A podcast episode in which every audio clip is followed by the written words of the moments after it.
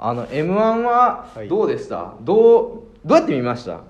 誰と見ました？家で一人で見ました。あ家で一人で。はい。基本なんか賞レースは家で一人で見る一緒やわ。タイプなんで僕は。俺も完全にそうやわ、は家で一人でやっぱ見るのが。一人でね。俺とにかくやっぱ泣いてまうのよ。ああなるほどね、うん、で泣くタイミングじゃないところでもうおのおのやっぱ感極まるタイミン まあまあグってあるわ確かにけですよ、そうですね。そう。だからそのコンビへのなんかこう、はいはいはい。気持ちみたいなのもあるから、はいはいはいみんなはさそんなにこうからしれんこんでさ、うん。っていうのではあんまなかったりするでも俺はこうからしれんこんの ABC の漫才を見てはい。泣いたこともあるのよ、あー。なんかこんなにも純粋に漫才というものだけ、なんかシンプルな漫才ではいはいはい。こんなにも人を笑わせるっていうのは,、はいはいはいなんて素敵なことなんやって僕、はい。去年かなんかの ABC の漫才で泣いてしまったことがあって、はいまあそれぐらい僕 ABC で泣けるぐらい泣くのよ。確かに。そう m 1で泣く人はまあまあまあいるやんか、はい。M 1で泣くの。俺 ABC でも泣けるぐらいだからそれはもう m 1なんかめちゃめちゃ泣いてまうわけそうですねうん、だから変なところで泣いてたら「お前なんでそんなところで泣いてんねん」とかそのいろんな話があるやん、で去年一昨年は多分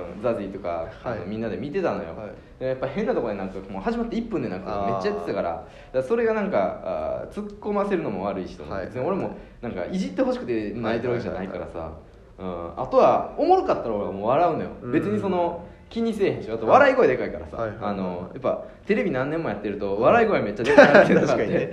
わかる。うん。そう笑い声でかなるから、はい。笑い声がさで自分の声で人が見てるの邪魔するのも悪いなと思って、あとは自分の中で面白かったらめっちゃ笑うからさ、はい。あの一昨年かな、い。マジカルラブリーさんとかめちゃくちゃ面白かった,、面白かったですね。そう。で俺の中ではめっちゃ面白かったのよ、はい。野田ミュージカル、はい。でずっとおもろくてずっと笑ってたけどあのなんか分からんけど会場思ってたほど受けてなかったみたいな、ね。だから点数伸びひんくて、はい。俺の中でよう分からんかったけど、はい。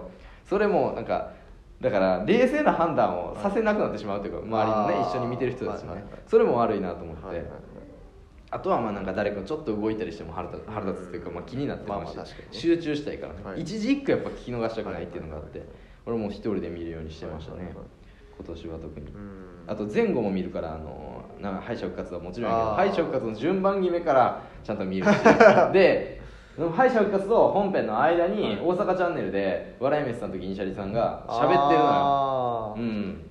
しゃ喋ってるのよその間でねまあその決勝3組どこ予想みたいなのとかあー話してるのよ。それも聞いた上で本編見て終わってギャオで、まあ、振り返り配信みたいなのを見て、で千鳥さん1時ぐらいまでやってる見てるから。確かにな。そう。見ましたね僕だからそうそれとかはもう一人でスマホで見ることになるからさ、はい。うん、結果的にはもう最初最初から最後まで見るには一人が一番いいのよね。そうですね。うん。いやでも面白かったです。確か敗者復活面白かった。そう敗者復活が面白すぎた。ね。うんあと4分になったっていうのがめちゃくちゃ良かっああそうか。た敗者復活がことか。4分っていうのがね敗者復活でこの前は3分だったんですけど4分になったことによって、はいはいはい。ほんまに本ネタ本気ネタそうですね。見れるっていうのがやっぱめちゃくちゃでかかったな、そう天竺ネズミさんもめちゃなくちゃ面白くて。やばかったな天竺。天竺ネズミさんもっと点数入っててもよかった70えじゃあ87点とかだったのよ、はいはいはいはいあのー一般審査員の投票みたいな平均点みたいなやつが。は俺敗者復活あ今今回さ点点数入れれるシステムにしてるんだけど、あのあれ良かったと思うのよ俺は、はいはいはい。うん。で俺3組は、はい。まあ天竺ネズミさんが一番面白かったと思って、はい。和牛さんが、あー次に面白かったと思ったはいみたいな感じだったんやけど、敗者復活戦。だからめちゃくちゃそれが楽しくて、うん。あの人気だけで投票せえへんようにはい。うんどうなんですかね難しい。つけるのは良かったと思うけど、ねまあまあ確かにな。今年から始まった試みやけど。うんいや僕あの東京ホテイソンのあのうん「Is this this」やつが一応ボケとして一番笑いました確かにね。あれはおもろかった。マジでめっちゃ笑ったな。あれはめっちゃおもろかったな。ボケララグランプリやったらあれが一番笑いました、そうやな。本当マジで笑ったな。確かにななんか囲碁将棋とかも僕すごい好きなんでなんかうんうんうん。めっちゃ最下位でうん。悲しかったけど。なあ、囲碁将棋さんの大阪チャンネルに入ってるから、はい。囲碁将棋さん全部あの単独ライブ大阪チャンネルで全部あ見れるおそうなんすか？そう俺全部見たんやけど、えー。あ見よわそうそれは見た方がいい。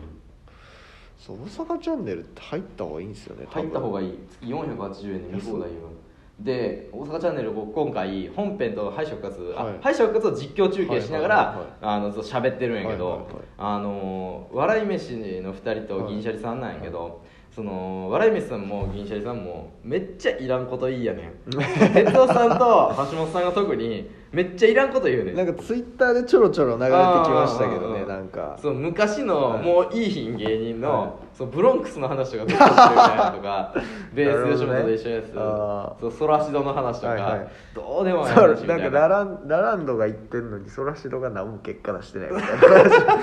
そうアマチュアのラランドが言ってるのにソラシドが結構出してるのはおかしいとかあの哲夫さんと橋本さん、はい。僕ね大好きでねあの漫才の中でめちゃくちゃいらんことを言うし、はい。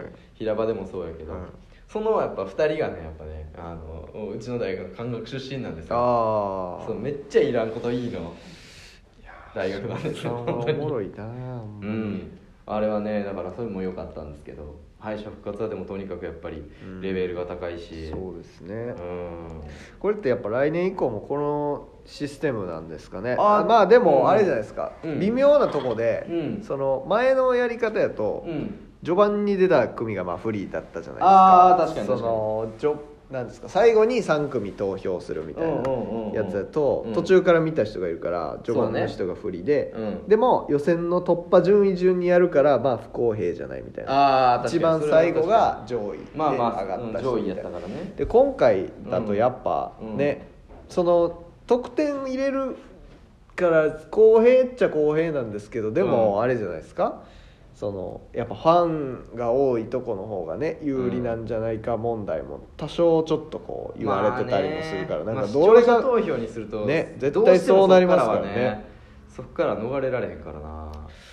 来年とかどうなんだよな。今年とかってやっぱ和牛さんのねその、人気も実力もあったからよかったけど。確かに確かに。っていうところはうん。ありまあますよね。去年ねちょっとプラマイさんが死ぬほど受けてたのにうん。やっぱり語れへんかったみたいなのもあったし、やっぱもしかしたら天竺ネズミさんも受けで言ったら確かにね。もっと受けてたけどやっぱりうん。知名度とかの問題でそこまで点数が伸びひんかったっていうのもあるかもしれないし、ね。まあでもしゃあないどうしようもないですよね、まあね。あそこに審査員入れてもまたちょっと意味わからんっちゃ意味わかんないですそうもんねなのよだからいそれやったらもう準決勝で投手とけやって話になってまうからね,、うん。まあまあねうん、ほんまは準決勝一発勝負の、うん。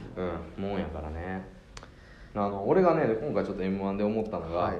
その真の立役者は誰かっていう話があるじゃないですか、まああの準決勝の段階で誰々とか、うん。いろいろそのニューヨークさんが真の立役者とかいろいろあると思うんですけど、僕はあのトロサーモンの久保田さんなんじゃないかと思って あうん、何が今回すごかったかって、はい。準決勝から決勝に上がった組がはい。ほんまに受け量だけというか、面白さだけで選んでたみたいな、はいはいはいはいそれこそあの末広がりずさんとか、はいはいはい。まあちょっとこうい異色というか、はいはいはい亜種じゃないですか、はいはい。まあ、小包とか持ってセンスとか持って舞台はい出てるし、まあ、漫才としてどうやねんっていうのが、はまあ、もしかしたら言われてたかもしれへん、うん。ほんまにうん。昔までのちょっと前までのうん。m 1やったら、でもまああのそれをね、うん。まあいえー、と決勝の審査員にも、うん。準決勝の審査員にも言わせないというか、うん。それを作ったのはやっぱり僕昨年のトロサーモン久保田さんとうん。スーパーマラドーナ竹内さんの、うん。あの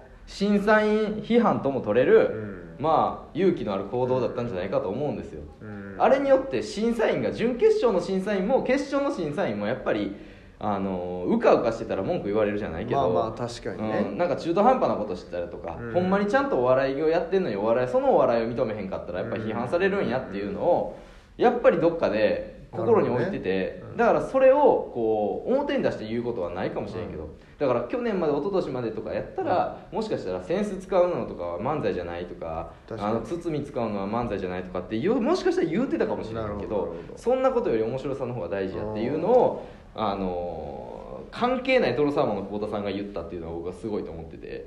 うん、あの2018に関しては出てないわけやからねトロサーモン久保田さんっていうのは。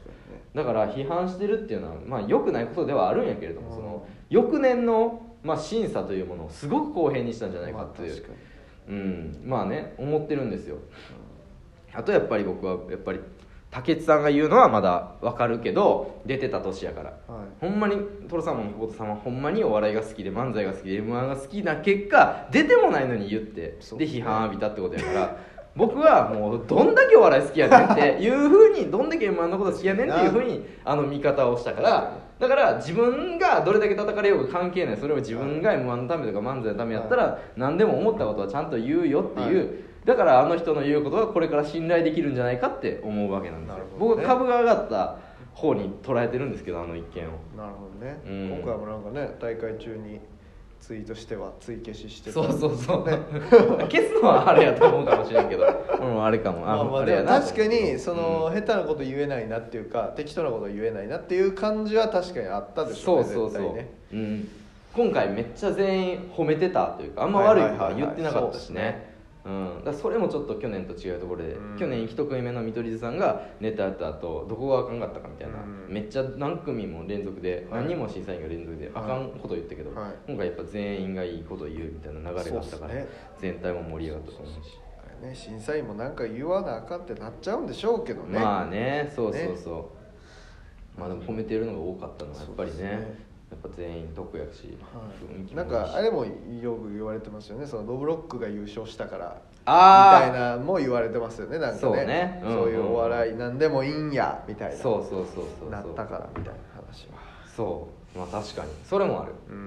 ん確かに。でも勇気いりますよねせいろがいさんあげるとかって。ね。ね。うんでそれで滑ったりとかしたもんなら、まあそうって感じじゃないねですか、うんまあでもちゃんと絶対受けるっていうのが分かって自信持ってやっぱみんなでやってることやから。番組としてもだってさ普通の人が見たらかまいたちさんしか知ってる人出てへんからさそね。それ考えたらやっぱ勇気あるしほんまにお笑いのこと。あ数字的にはどうやったんですかねこういう時って。俺全然ちゃんと見てなかったけど、うん。ね。盛り上がってたのか。まあ大会はもう面白かったは面白かったですけどね。ね